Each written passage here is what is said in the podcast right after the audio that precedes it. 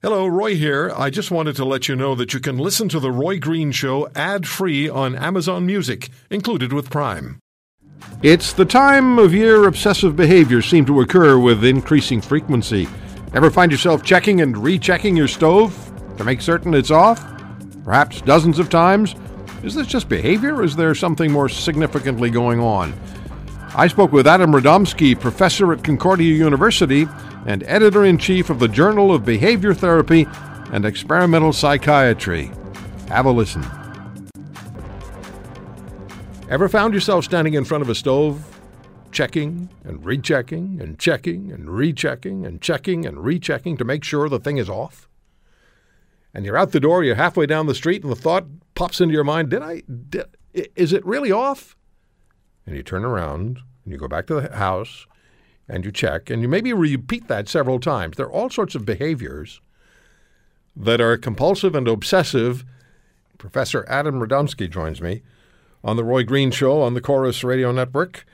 Concordia University in Montreal, editor in chief of the Journal of Behavior Therapy and Experimental Psychiatry, and the website is the Anxiety and Obsessive Compulsive Disorders Laboratory. I almost got that out. Professor Radomsky, how are you? I'm well, thanks. How are you? I'm I'm fine. I, I thank you for joining us to talk about this. It's it, it it's well. Let me ask, let me start. How many people do you know what the percentage of the population is that has some level of obsessive compulsive behavior? Oh, you've worded that in a really interesting way. Um, some level of obsessive compulsive behavior, I would guess that that number is pretty close to 100%. I'm going to say somewhere over 90%. But but if you had asked me what percentage of the population has obsessive compulsive disorder, that number is much closer to 2%, uh, or about 700,000 Canadians. Okay, so d- describe the uh, separate the two for us, please. So um, th- that's actually that, that's an important question. So we all have um, strange, bizarre thoughts that pop into our minds once in a while. Um, the the classic categories of those are uh, aggressive thoughts, so the urge to do something harmful, um, blasphemous thoughts, so unacceptable thoughts of a religious nature, or sexually repugnant thoughts um, uh, that pop into our head, urges or pictures of things that that uh, most of us brush off, but they're fairly universal um, and on and, and those are intrusions, uh, and they can become obsessions. Um, and probably almost all of us engage once in a while in something that might look like a compulsion. So, just as you said earlier, checking to make sure the stove is off, or that the door is locked, or that you've done something properly. Um, it's only when those thoughts or behaviors become problematic that we would start talking about whether or not someone has a disorder. And how do you know if it's problematic? Well, it basically has to check one of two boxes. It either has to be incredibly distressing, so it has to cause a great deal of anxiety and guilt and shame and distress, uh, and or it has to interfere significantly with your life. So um, it has to stop you, for example, from getting to work on time or leading a productive life, or uh, in some very severe cases, it stops people from leaving the house or even from getting married and having kids. All right. So would you then be? Uh, would you look at the two percent who have the obsessive compulsive disorder um, issue? Are they the ones who would be treated or treatable, and the other ninety percent who manifest some? I guess I can maybe I can use the word more benign form of obsessive behavior and they would just be left alone because it's just part of who you are? Well, I think um, you know those of us who provide uh, treatment to people with OCD, I think would treat anyone who wanted help. Um, I think if if it's not getting in the way of your life, you probably don't want to change it. Yeah. Um, I think for people where it does cause a great deal of distress or interference, those people are desperate for care. So those are the people we're much more likely to see in the clinic. When you say negatively affect your life, it, you might be negatively affecting someone else's life. Like if you're the person who always has to, always is in doubt whether you lock the front door, for example. You don't, you don't, you know you did, but you don't know that you did. So you eventually you get into your vehicle, and I've heard of this happening, and you drive some considerable distance, and the thought that the door may not be locked becomes so overwhelming that you return now, it's something that you may just write off as, yeah, I do this periodically. But for your family or for people who are in the vehicle with you, that becomes a really considerably annoying experience, and over a period of time, that could affect a relationship very significantly, couldn't it? Absolutely. And OCD doesn't just affect the individual struggling with a problem, it affects friends, family members, other loved ones for sure. I think, though, the threshold at which something becomes upsetting usually is very similar for the individual as it is for the family. So if someone does that once a year, um, drive a half hour, turn around, drive back, check them. I mean, the family will probably roll their eyes and say, "Okay, here we go again." But if that's happening every day or multiple times a week, um, then I think it's going to be much more than an eye roll. I think then that's a scenario where uh, it'll be quite a problem for both the individual and family members. It does happen where uh, someone will be consumed by what looks like a lot of compulsive behavior and they'll be fine with it. Um, and often that's where we start to talk about a slightly different problem, obsessive compulsive personality disorder, where someone believes that it is right and proper for me to check the stove for an hour before I move on to the rest of my day. We don't see a lot of anxiety uh, when people believe that they're doing the right thing. Um, and in those cases, it does tend to be much more upsetting for family members and loved ones than it does for the individual. Are there many people who have multiple obsessive behaviors, like the door, the uh, the uh, the stove, uh, perhaps some some other, you know, the windows closed? I don't know. If, uh, I, you would not, you know, would have a better idea of what the examples might be. But are there significant numbers of people who have who have multiples of issues that recur? Yeah, I think often if you're the sort of person who would doubt something, whether it's the safety or security of something like a door or a window, one of the other very common compulsions has to do with contamination concerns. So, uh, you know, maybe you, you, you tend to keep things excessively clean or you spend a lot of time washing your hands. Uh, we do know that if people are likely to engage in one of those, that they're more likely to engage in more than one of those. Um, but again, I think the same thing applies. You know, there are, there are there it's, it's pretty common that you know you you stop at a gas station somewhere the bathroom's pretty disgusting and so you wash your hands longer than you would otherwise and maybe later in the day you wash them again mm-hmm. um, that's a pretty normal experience um, but if you're doing that for hours a day every day that's when we start to talk about a pathology but but I think in answer to your question if you're more if you're inclined to doubt yourself about one thing you're probably likely to doubt yourself about something else can you stay with us a couple of minutes longer? Of course. Okay, we'll take a quick break. We'll come back and we'll talk some more with Professor Adam Radomsky from Concordia University about this issue of uh, obsessive compulsive behaviors. And I'll open the phone lines for maybe 10 or 15 minutes. And uh, if, if there's something that you do that's benign, but you know, you just you're okay to talk about it and the impact it has on your life, yeah, we'll take some phone calls. I used to be the stove guy. Really, I would stand in front of the stove and I'd just go off, off, off, off, off, off, off, off, off, off, off, off, off, off, off, and it almost became hypnotic. Off, off, off, off, off. It's all. It's off now, Roy. You can leave. Off, off, off, off, off, off, off, off. Off. That's the only one I had, and that's gone now. But for a for a while, yeah, that uh, just check them. Yeah, they're off. They're off now. Green. Get out of here. We will come back and we'll talk more with uh, Professor Adam Radomsky and what you do. What does he? Do, uh, what does the treatment consist of? For people who have obsessive compulsive behavior issues that actually require medical uh, assistance. What are some of the treatments that you might employ for someone who has, if I were to come to you and say, look, uh, fairly benign, but I can't get away, I can't leave my stove. I'm, I'm standing there for extended periods of time just checking to make sure the thing is off. What would you do for me? Well, I would first of all tell you that you have a choice. There are two kinds of treatments that work for OCD. The first one is a medication based approach, and the class of medicines that work there is antidepressant medication, uh, often at a much higher dose than is prescribed for depression. And I might send you to see a psychiatrist to help you wow. figure out which, which one is right for you. Um, or I, I would offer you the treatment that that uh, I'm biased towards, that I prefer because I'm I'm a psychologist, and it's it's the one that we do pretty well, called cognitive behavior therapy, where we would take a look at those behaviors and we would take a look at the things that you were thinking and maybe what you believe about the stove or things that you weren't quite sure about, uh, and we would help change um, the way that you think. That's the cognition in cognitive behavior therapy.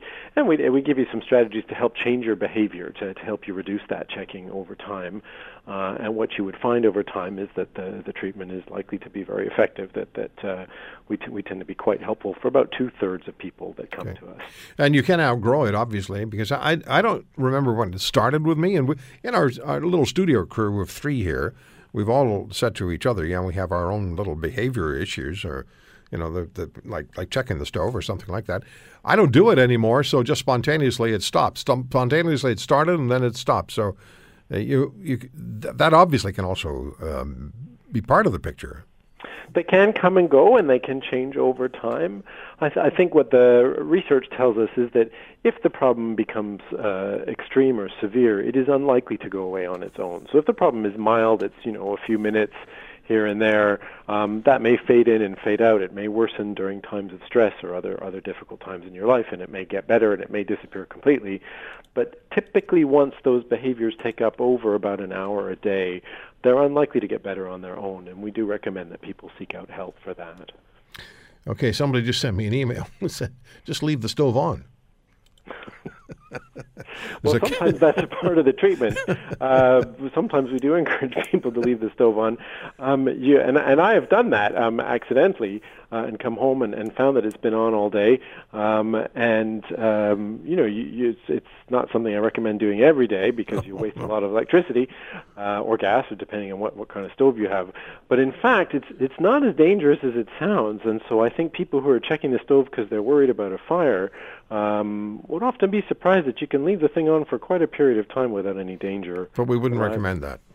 Not typically. We wouldn't recommend it. No. I just think there's a comedian in every crowd, right? So that's why I got that email. Professor Radomsky, thank you very much uh, for the time, and now folks know how to get in touch and uh, what they can do if this is really something that is troubling them. Thanks again. Thank you. All the best. Professor Adam Radomsky from Concordia University. The webpage is roygreenshow.com where you can uh, subscribe to the podcast or any place where you subscribe to podcasts. Just uh, do that. Antonio sends an email. My wife freaks out if somebody gives her a quarter and change. Then she asks for change for the quarter. All right. What kind of obsessive and compulsive behaviors have you experienced or have you seen? There are the people who must vacuum their houses. Their, their carpets have to be vacuumed in a perfectly straight line. And if there's any deviation from the straight line, bad things happen. Ron in Burnaby, British Columbia, you got, got in early. Ron, thank you for the call, sir. Oh yeah. Good morning, Roy. Um, anyways, uh, uh, first of all, because uh, we've never spoken, and uh, all I ever do is send you bullets up the line uh, from your production people. Uh, at Merry Christmas and Happy Hanukkah. okay. Uh, now, uh, you set me off with the stove. Okay. Uh, I I am a drinker, and uh, uh, one thing I make sure of every single day when I go out to work, I go back and check the stove because uh, I I heat my coffee on the stove, uh, cowboy style. Okay, and I always go back after I load my truck and I check the stove and the door every single day. So now you, you've, you've, you've turned it off. You know you've turned it off. You know that you're going to go to the truck, and you know that you're going to go back to check the stove again. Yeah, well, uh, three times this year. Guess what? It The was door on. wasn't locked and the stove was not off. Are you just trying to justify the behavior by doing that? Just joking. No, I'm just being safe. Yeah. And uh, the other behavior I do is, uh, uh, even if it's only for 30 seconds, any equipment I'm not using, I chain it up. It drives the workers with me crazy. No doubt. No Yeah, doubt. but Any any idea what what? started that? Well, oh yeah. Well, it's just a safety thing because uh, uh, in the Vancouver area, yeah. uh, you know, uh, I guess they call it Metro Vancouver now. Um, uh, there have been instances where people will just walk off with stuff. Right. I don't think I don't think there's any geographical uh, restrictions there. Ron, I thank you for the call from Burnaby, British Columbia. Merry Christmas, Happy Hanukkah, Melodies in Winnipeg. Hi, Melody. Um, hi. How are you? Hi, uh, good. So, what's uh, what's the situation and uh, compulsive and obsessive behavior for you? Well, I, well, I have um, obsessive compulsive disorder, but it's been under control for quite a few years. Okay. Um, I developed it when my daughter was born. I found out that when you give birth, apparently um, you can develop it then. And uh, when my daughter was a baby, I used to uh, check that the the door to her bedroom was locked because I, I mean closed because I had a cat and I heard that cats when they they could uh, suffocate your baby. A lot of things can happen psychologically, or do happen to many people after childbirth. We yeah. know we know that, that that that's the case. So you your your thing was make sure that the door to the baby's bedroom is closed. Yeah, but then um, then as when my daughter was a bit older, I used to check. I was a checker. I checked the stove. I checked the, the that uh, the door was closed. I checked that the. I had a thing where I checked that the light was off, and my daughter now she's my daughter's 35 now, and she has this whole routine that oh I had a light show every time I went to bed at night because I'd turn the light off and on. Yeah, Melody, what did you think might happen if you didn't check? Well, it wasn't that it wasn't that something would happen. It was like it had to feel right, like the checking that light, and um, it had to feel right. It's a thing. Yeah, yeah. No, I understand, and I thank you for the call from Manitoba to Edmonton and Rob. Hey, Rob, go ahead, sir. Thanks for the call. Oh, thank you. Uh, yeah, so I my thing's chronic internet usage, and I, I've spent thousands of hours on YouTube watching documentaries from like tiny house movement to uh, you know recent like uh, comedy videos have been viral, and then just non nonsensical stuff, right? Rather than having constructive uh, use of my time, where I can, you know, I'm I'm, I'm an apprentice plumber, and uh, if I spent half the amount of time in my books for my apprenticeship as I had on YouTube, I'd be a journeyman at this point. So, any idea how that started and why it happened? And is it, and is it, it it has to be YouTube then? Yeah, YouTube. You know, the thing with the internet, you can get, you know, thousands of gigabytes of information, Right. you know, instantly, and so it doesn't. And it's, I, it's almost like a part of it is the rush of the information. Yeah, but it, but for but for you, does it specifically have to be YouTube online, or do, do you go to other sources as well, or is it always YouTube? Well, I- think YouTube is one of the main sources, Okay. and then you know you got uh, social media like. So, would you say that's compulsive behavior or, or or an addiction? And maybe it's the same thing. Maybe they're, I guess they're related. Well, I think, yeah, I think it's it is it's compulsive. It is addictive, right? Yeah. You know, how come Well- people uh, spend so much time texting when you got people right in front of them? Yeah, yeah, Rob. It's like walking down the street anywhere in Canada. If you're walking down the street in any city or any community, you're going to find people who are walking towards you or walking alongside you or somewhere outside. And what are they doing? They're staring at their phones. Precisely. They're staring at their phones. They have very little idea of what's going on around them because their behavior is obsessively directed toward their phones. Thank you for the call, sir. I appreciate it. There's there there's so many behaviors that people pursue, people do on a daily basis. And you know it's I, I mean you have to know as I did the the stove is off. I know it's off. I've checked it often enough. It's off. I don't do that anymore. I don't have any of these behaviors that I can think of. But uh, I stood there and kept staring at the stupid stone. If you want to hear more, subscribe to The Roy Green Show on Apple Podcasts, Google Podcasts, Spotify, Stitcher, or wherever you find your favorites. And if you like what you hear, leave us a review and tell a friend. I'm Roy Green. Have a great weekend.